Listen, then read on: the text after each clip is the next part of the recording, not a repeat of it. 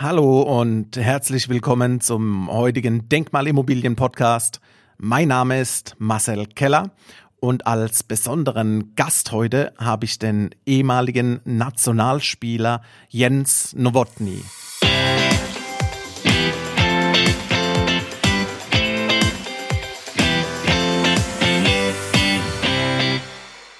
Hallo und herzlich willkommen, Jens Nowotny. Ich freue mich total, dass du heute zu Gast bist bei mir im Podcast-Interview und beginne einfach mit einem Dank an dich. Ja, danke, dass ich da sein darf. Viele kennen dich. Äh, allein bei Google kommst du auf 290.000 Ergebnissen. Äh, das heißt, man kennt dich. Uns beide mhm. verbindet auch etwas. Zwar unseren Dialekt, nämlich unsere badische Verbindung.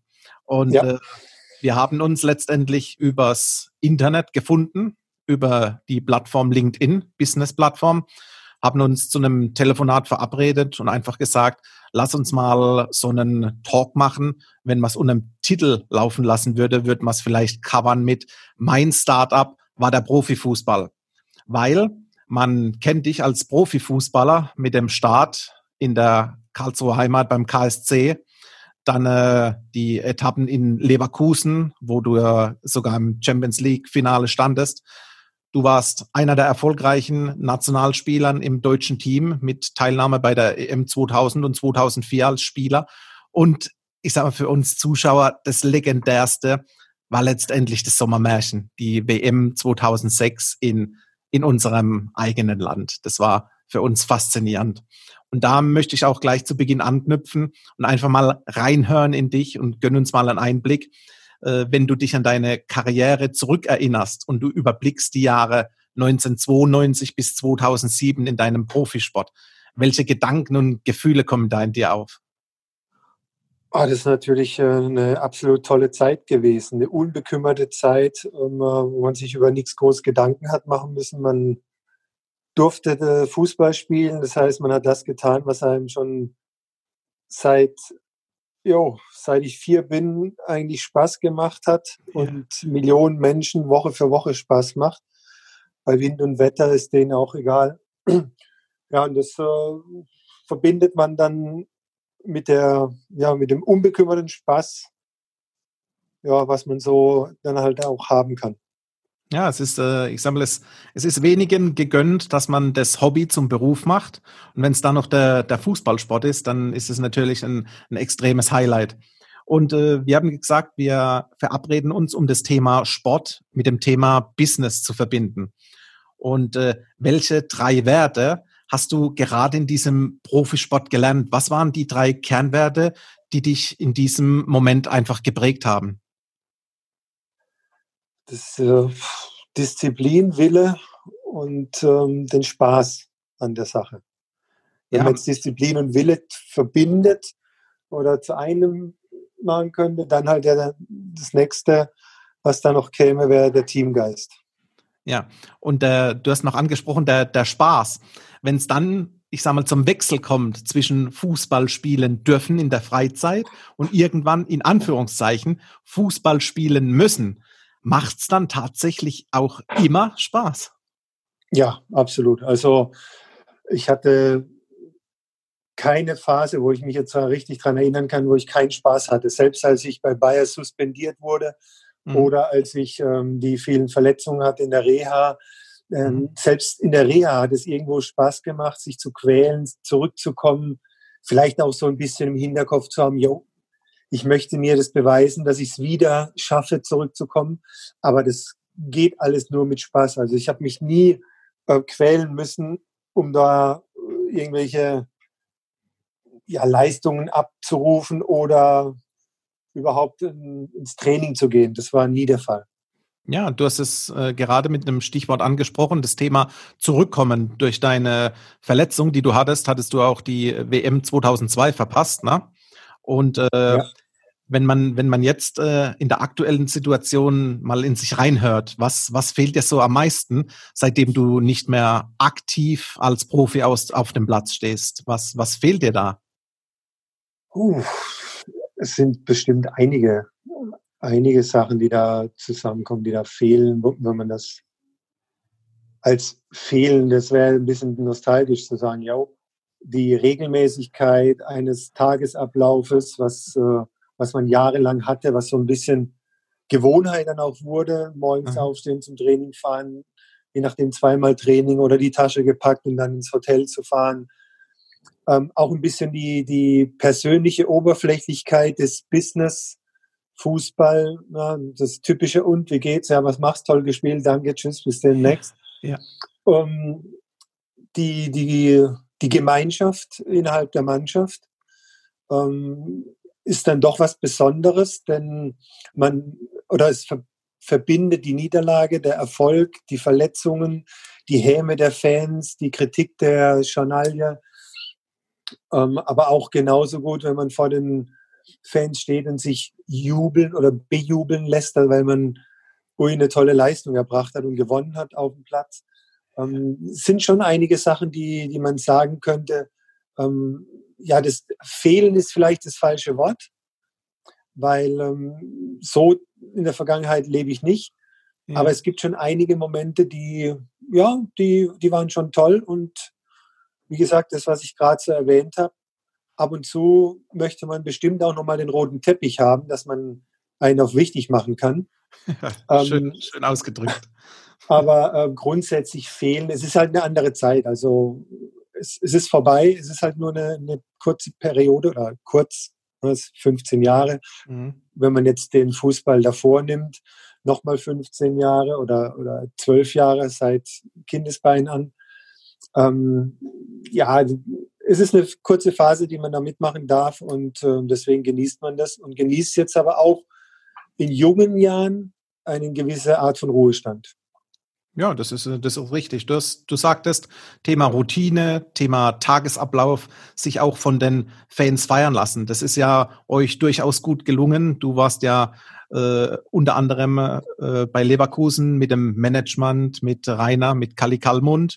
Du durftest mhm. zu der Zeit unter Christoph Daum trainieren, äh, hast dich in dem Moment entwickelt zum Leistungstrainer, Leistungsträger und zum klaren Abwehrboss. Äh, du warst Libero, äh, früher noch der freie Mann, der das Spielfeld so überblickt hat. Ne? Ja. Heute ist es die, die Viererkette und hast letztendlich von hinten dicht gemacht und das Spiel auch strategisch auf, aufgebaut. Ähm, welcher Trainer hat dich zu deiner aktivsten Zeit so am, am, am meisten geprägt? Wer, wer war das? Also am meisten geprägt hat mich sicherlich Christoph Daum, der mir gezeigt hat, dass das Fußball, so wie er den sieht, nicht nur aus Spaß besteht von, von seiner Seite aus, sondern dass man halt im Fußball arbeiten muss, Verantwortung übernehmen muss. Ja. Und ähm, dass man auch die Verantwortung trägt, wenn es mal dann nicht so läuft. Ähm, gewisse Dinge hat man sich dann auch ein, angeeignet. Nur den, was ich vorhin schon erwähnt habe, den Spaß habe ich mir jetzt so nicht nehmen lassen. Ja. Ähm, es gab immer genug Momente, wo man Spaß haben konnte, aber da hast du, also durch den wird man wirklich geprägt und äh, die, ja, man wurde einfach besser durch den Christoph Daum. Ja, das äh, sagt man vielen bekannten Trainern nach. Und du sagtest, Christoph Daum hat dich äh, stark mit, mitgeprägt. Äh, wie, wie definierst du gerade an der Stelle als erfahrener Profi ein, ein guter Trainer? Was ist, die, was ist die Aufgabe eines guten Trainers? Ja, letztendlich äh, Erfolg. Wenn du Erfolg hast, dann ist es ganz egal, ob so wie Christoph äh, oder beim Christoph wir über Scherben laufen oder unter, was weiß ich, Otto Rehagel, der vielleicht alles hat laufen lassen, ähm, oder den, den nächsten, der persönliche Gespräche führt, ist ganz egal. Wenn du Erfolg hast, ist alles richtig. Ähm, was, was ich als einen guten Trainer empfinde, ähm, ist, wenn er über die individuelle Verbesserung der Spieler die Qualität der kompletten Mannschaft erhöht und dadurch Erfolg hat. Ja. Das ist äh, das Nonplusultra. Okay. Ja, sagt man ja unter anderem aktuell im Fußball oftmals Pep Guardiola nach oder jetzt als äh, Newcomer, wenn man ihn noch Newcomer nennen darf, auch Julian Nagelsmann, wo genau diese Dinge im, äh, im aktuellen modernen Fußball mit implementiert. Ja. Im Unternehmertum, wo ich unterwegs bin, da ersetzt man die Bezeichnung Trainer oftmals durch den Begriff Mentor. Und äh, wir haben gesagt, wir, wir wollen heute auch das, das Unternehmertum mit dem Leistungssport verbinden. Was hat für dich Unternehmertum mit speziellem Leistungssport, Profisport zu tun? Wo, wo siehst du da eine Verbindung? Also die, jedes Mal, wenn ich die, die Frage gestellt kriege, bin ich der, eigentlich der, der sagt, der größte Unterschied mhm. ähm, äh, in, zwischen Profitum und äh, Geschäftsleben ist eigentlich, dass du dir bewusst bist, dass es nur zusammengeht. Ja. Ein ähm, Ulf Kirsten bei uns, der Torschützenkönig geworden ist, der ist nur Torschützenkönig geworden, weil vielleicht unser Torwart, egal welcher das es war, den Ball in dem Moment nach links, der Linksverteidiger nach rechts und der in die Mitte und letztendlich der Pass zum Ulf kam. Das heißt, ähm, du kommst bloß zusammen weiter und du partizipierst zusammen am Erfolg. Mhm. Und ähm, das ist für mich dann die Frage, ist das die Motivation für den einen oder anderen, dann auch mal über den Schatten zu springen, sein Ego nach hinten anzustellen, ähm, weil man nur zusammen erfolgreich sein kann. Und beim Unternehmertum hast du oftmals das Gefühl, ähm, bei vielen ist es Business as usual und ähm, was letztendlich die, das Produkt der Firma anbelangt, mhm. das interessiert nur den Chef, aber nicht vielleicht die Bürokraft oder die Lagerkraft oder ähm, äh, den Fahrer oder was weiß ich auch immer, sondern die Identifikation ähm, ist jetzt eine ganz andere. Ich möchte gar nicht so weit gehen, dass beim Fußball äh, jeder von Bayer Leverkusen sich mit dem Bayerkreuz identifiziert oder mit dem Geisbock oder XYZ. Aber sie identifizieren sich mit der Mannschaft, mit dem Fußball, der da gespielt wird. Ja, also man hat es jetzt äh, gestern gerade wieder gesehen, als äh, Bayern München als deutscher Meister nach Hause gekommen ist, äh, ging die komplette Mannschaft vom FC Bayern auf den Platz. Thomas Müller nahm das Mikro in der Hand und hat sich bei den Mitarbeitern der Geschäftsstelle, die aus dem Fenster geschaut haben und gejubelt haben, bedankt und hat gesagt, übersetzt, nur zusammen waren wir so stark und stehen heute mit dem Titel wieder zusammen auf dem Platz. Und das ist genau das, was du sagst. Äh, Zusammenhalt, Teamgeist und im Unternehmertum ist es die, die Mannschaft, die, die das Spiel gewinnt. Ob das die Produktion ist, ob das das Büro ist und nicht die federführende Kraft, die nach außen oftmals den, den Kopf hinhält. Genau, und, ähm, was vielleicht auch, aber da kannst du mich gerne korrigieren, ähm, bei vielen Bundesliga-Vereinen, wenn nicht bei allen, sind alle Mitarbeiter an den Prämien beteiligt. Das heißt, wenn die Mannschaft erfolgreich ist, wenn die gewinnt, dann kann es sein, dass äh, bei, also ich glaube, dass es bei, ah, bei sehr vielen Vereinen ist. Ich weiß es auf jeden Fall von, von ein paar, mhm. ähm, dass wenn die Mannschaft drei Punkte holt, äh, jeder Mitarbeiter ein paar Euro mehr bekommt. Ja, und das ist das Schöne, wenn, äh, wenn die Leistung geteilt wird, sprich, wenn, wenn Prämien fließen.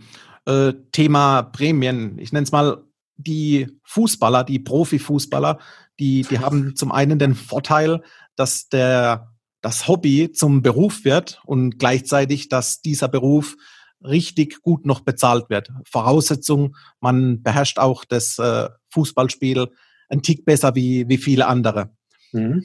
Bei mir ist es gesehen aus der, aus der Unternehmerecke. Ich berate Führungskräfte, Manager und Unternehmer äh, zu genau diesen Themen. Und ich stelle immer wieder fest, dass äh, das Thema Immobilien für nahezu jeden ein Thema ist. Und schaut man noch auf die Zahlen und Statistiken, so lässt sich leicht erkennen, dass alle große Vermögen, ob im Aufbau oder viel wichtiger in der Vermögenssicherung, durch gezielte Investitionen in Immobilien auch erwirtschaftet wurden. Wie ist es gerade im, im Profibereich, wo man vieles, ich sag mal, abgenommen bekommt? Äh, man hat einen Manager, der sich um einiges kümmert. Wie, wie geht man damit auf mit dem Thema Rücklagen bilden, der Blick nach vorne, Vermögensaufbau? Wie geht man da vor? Lass uns, lass uns da mal ein bisschen reinhören. Also da glaube ich, dass ähm, 80 Prozent der, der Spieler mit dem Wissensstand, was sie nach ihrer Karriere haben, wenn sie den vor ihrer Karriere gehabt hätten, hätten sie auf jeden Fall mehr Substanz. definitiv. Weil dann würden genau solche Sachen kommen, sagen, okay, ähm, was soll denn eigentlich der Quatsch von Anfang an, einen auf Steuersparmodell machen zu wollen und nicht erstmal solide in vielleicht ein oder zwei Immobilien investieren, Mehrfamilienhaus oder Wohnung oder Häuschen, was weiß ich auch immer, das in die Vermietung geben, so den, den Grundstock wirklich auf ein Fundament bringen. Und äh, man sieht es ja letztendlich auch jetzt in der Corona-Zeit, dass ähm, durchaus die Immobilie ähm, stabil ist. Die schwankt nicht so wie der, der Markt, wo ja, wenn man jetzt, ich würde mal sagen, Wirecard hätte oder 2008 Infineon gehabt hat, dann hat man schon Blut und Wasser geschwitzt äh, von heute auf morgen. Und ich glaube, deshalb ähm, würden viele daran gut tun, mit den ersten Gehältern nicht ähm, mit dem Steuerberater zu reden, wie man Steuer vermeiden kann, sondern dann zahle ich halt die ersten drei Jahre mal Steuern, ja und, aber dann habe ich zwei Immobilien, die sind abbezahlt und kann darauf dann die Zukunft aufbauen. Da sprechen wir eins zu eins den, den gleichen Tenor. Äh, Steuersparmodelle, die nur auf das Thema Steuersparen ausgelegt sind, äh, da gibt es Beispiele en masse, wo, in die Hose gegangen sind. Da kann man in den Vorbereich, ob das Schiffsbeteiligungen sind, wo ganze Fußballmannschaften schon investiert sind. Vielleicht erinnerst du dich daran. Ja. Oder äh, ob man in Medienfonds geht, wo man sagt, hier steht die Steuerersparnis an erster Stelle. Äh, die Substanz muss stimmen. Und wenn man die Immobilie, wenn man die mit einem Steuervorteil verbinden kann, nimm es mit, aber partout Steuern vermeiden, vermeidet in der Regel auch den, Vermögensaufbau. Da stimme ich äh, zu 100 Prozent zu. Die, die Frage, du sprichst von Immobilien in den ersten zwei, drei Jahren. Bist du Immobilienbesitzer? Ja. Und in welche Art von Immobilien hast du deinen dein Fokus äh, gesetzt, wo du investiert hast? Was, was war dir da wichtig? Also da kann ich äh, ganz einfach sagen, vom ersten Gehalt, was ich bekommen habe, hat mein damaliger Manager, mein Onkel gesagt, so salopp, wenn du das Geld anrührst, fehlt dir die Hand. Weil dieses wird investiert in eine Wohnung. Ja, das haben wir, habe ich dann gemacht.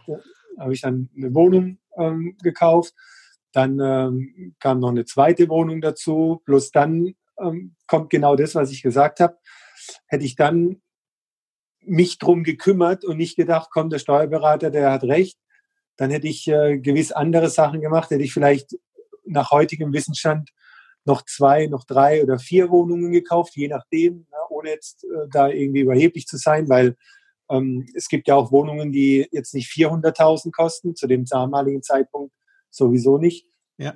Ähm, äh, dann, dann hätte man da, auch wenn jeder immer gesagt hat, boah, du musst diversifizieren, du musst dann das Risiko streuen, Jo, aber wenn du eine Wohnung kaufst, von die vielleicht heute 100.000 Euro kostet, dann kostet die in 40 Jahren nicht weniger. Die schwankt vielleicht ein bisschen, die geht hoch auf vielleicht auf 150, dann geht es wieder ein bisschen runter.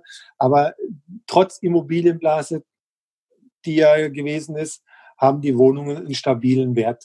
Und ähm, dann war auch eine denkmalgeschützte Immobilie, ähm, äh, war eine dabei und eine teildenkmalgeschützte Immobilie. Aber äh, wie gesagt, die, das, was dazwischen war mit dem Immobilienfonds, was letztendlich Steuern sparen hätte sollen, jo. Dann kommt halt der Immobilienfonds nicht so durch, wie er hätte durchkommen können, dann ist der Steuerspareffekt auch dahin.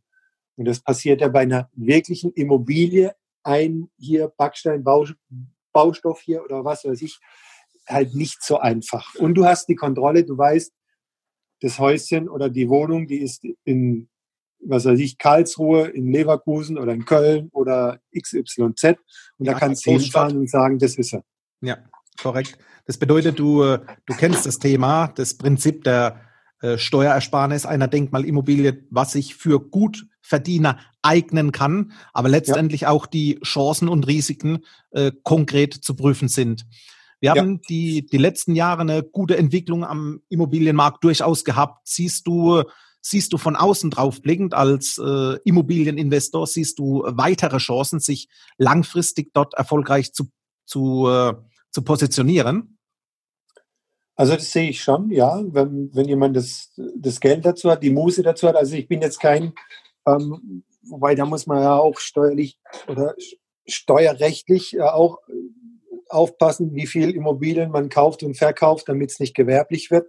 Ich bin jetzt kein Spekulant, mhm. ähm, äh, aber ich denke schon, dass, dass jetzt die Wohnungen, die ich jetzt vielleicht besitze, die länger als zehn Jahre sind, eine gute Wertentwicklung hinter sich gebracht haben, wenn ich da jetzt eine verkaufen würde und eine neue, eine aktuelle irgendwo ähm, kaufen würde, die nicht so teuer ist, weil ähm, die ähm, Sachlage hat sich ein bisschen geändert, ich jetzt mal, die denkmalgeschützte, zu dem Zeitpunkt vielleicht eher eine größere Wohnung. Jetzt wäre es interessanter, in den Städten äh, kleinere Einheiten zu haben, wegen ja, den vielen Studenten, die ja seit ein paar Jahren die Städte überrennen, weil jeder studieren oder jeder meint, studieren zu müssen, dass man vielleicht sowas eher in die Rendite reinbringt. Aber wie gesagt, Spekulant war ich eigentlich noch nie. Ja, dank deinem Onkel bist du ja durch diese äh, Investments erfolgreich geworden und äh, gut positioniert. Äh, du hast vorhin gesagt, mit dem Wissen von heute äh, hätte ich es eventuell früher noch anders gemacht und du bist äh, gut gefahren mit deinem Onkel, so wie wenige Spieler mit ihren Manager in Klammer äh, immer das gleiche Glück genießen dürfen. Und äh, wenn man so ein, ein kleines Sprachrohr an die jüngeren äh, Profisportler, Profifußballer äh, richten würde, äh, gilt auch für Manager, Unternehmer und Führungskräfte. Mit deinem jetzigen Wissensstand und, und Rückblick, äh, würdest du irgendwas anders machen oder was empfiehlst du als so kleine, äh, als kleiner Tipp, als Vorgehensweise für, ein, für, ein, für einen Steilpass, was gut funktionieren könnte? Gibt es da eine Empfehlung von dir oder einen Boah. Tipp? Also wenn man die Möglichkeit hat, eine, eine Immobilie zu erwerben, ähm, dann sollte man die Chance, Chance nutzen. Wobei das aber, ich bin ja kein Finanzfachmann, Finanzberater, da muss man ja auch aufpassen, immer, ähm, wie heißt es so schön, glaube ich, äh, das Wichtigste bei einer Immobilie ist die Lage, das Zweitwichtigste ist die Lage und das Drittwichtigste ist, glaube ich, auch die Lage. Ja, das, und, ähm, das sind so, so Sachen, ja, ja, die kann man ja kann man schon so als Tipp mitgeben, dass wenn man, also man soll nicht auf die, glaube ich, auf Schnäppchen gehen, weil da, ähm, wenn man nicht jemanden hat, dem man vertraut und der einen berät, dann kann man da auf die Schnauze fallen. Und lieber ähm, konservativer bei einer Immobilie vorangehen, wie jetzt äh, die Gier. Ja, Gier frisst Hirn, hat man mir mal immer gesagt, hm. dass das nicht der Fall sein darf.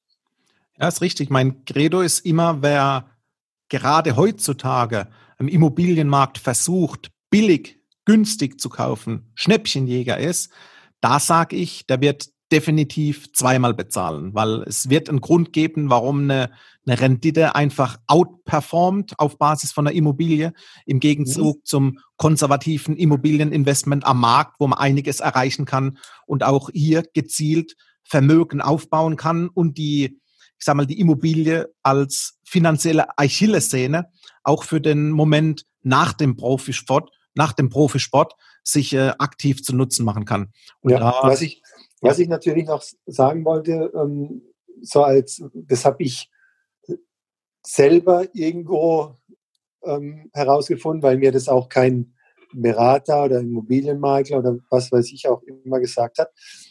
Das Interessante ist ja immer, ja, ist ja gar kein Problem. Ne? Du kannst ein, eine Wohnung kaufen, dann kriegst du 1000 Euro Miete, du zahlst aber bloß 800 Euro ähm, oder 600 Euro an Darlehen ab, wenn man das finanziert. Mhm. Sagt dir aber keiner, hör mal, du kriegst zwar 1000 Euro Miete, aber von den 1000 Euro gehen mal 200 Euro als Rücklagen weg. Und du kannst gar nichts machen, wenn du irgendwo bist. Du kannst nicht einfach sagen, oh nö, halte mal, in der Wohngemeinschaft von sechs Wohnungen, du hast eine Wohnung, kannst du nicht als einzigster keine Rücklagen bilden. Das heißt, von den 1000 Euro kriegst du erstmal nur 800 Euro. Und die 200 gehen Rücklage, was ja eigentlich sinnvoll ist. Nur sagt dir das keiner. Das, das mag so sein. Äh, und jeder rechnet, und jeder rechnet mit den Mieteinnahmen, oh ja, 1000 Euro, gut, dann kann ich das und das und das machen, Patsch, und plötzlich hast du halt nur 800. Also, wie gesagt, es ist sinnvoll, dass man sowas macht, absolut, sonst würden es ja nicht alle machen. Nur keiner weist darauf hin.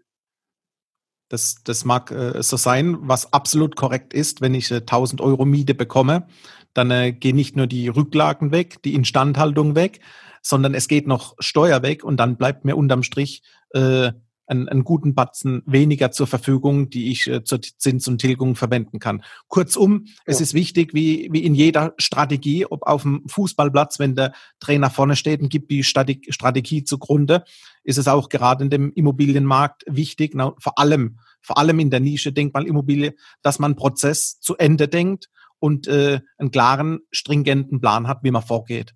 Und wenn der ja. jedem transparent ist, vor allem demjenigen, der kauft, sprich dem Investor, dann äh, kann das Investment auch langfristig äh, Spaß machen und man kauft vielleicht ein zweites oder gar ein drittes Mal. Definitiv. Und die Frage ist natürlich bei einer denkmalgeschützten Immobilie oder letztendlich bei jeder Immobilie, ähm, ist es die, soll es etwas sein, um in, also wenn man jetzt mit 20 oder Mitte 20 investiert, was in 40, 50 oder 60 Jahren als Altersvorsorge dienen soll? Oder soll es Kapital aufbauen? Dann bräuchte man natürlich auch im Prinzip schon so eine feste Exit-Strategie, dass man sagt, okay, man, man kauft diese Immobilie und nach zehn Jahren schaut man, dass man sie verkauft, ohne dass man da dran hängt, sondern wirklich sagen, nein, guck, die Immobilie hat sich so entwickelt, Jetzt können wir sie verkaufen und dann kannst du was Neues kaufen und hast trotzdem, also in ähnlichen Kategorien, hast trotzdem 50, 80, 100.000 Euro Gewinn gemacht, die du anlegen kannst. Ähm, weil das sind ja auch unterschiedliche Strategien, die man fahren kann. Aber so die Exit-Strategie gibt es halt auch für keinen. Es gibt immer nur, kaufst du die Immobilie? Ja, nein, ja, super.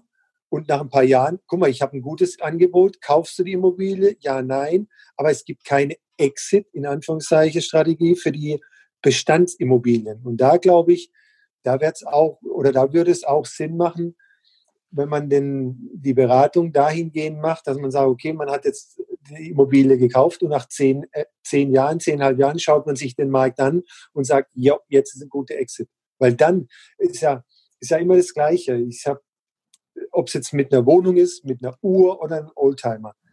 Ich kann es schon bald nicht mehr hören, wenn einer eine, eine tolle, ich sage jetzt mal Rolex Daytona Rolex. am Arm hat mhm. und sagt, boah, ey, guck mal, die habe ich für 12 gekauft und jetzt ist er 22 wert. Mhm. Da muss ich gähnen, muss ich sagen, wann ist die 22 wert? Die ist doch jetzt nicht 22 wert. Die ist 22 wert, wenn du sie verkaufst. Wenn sie jemand verkauft. kauft. Und wenn sie jemand kauft und keiner verkauft sie ja.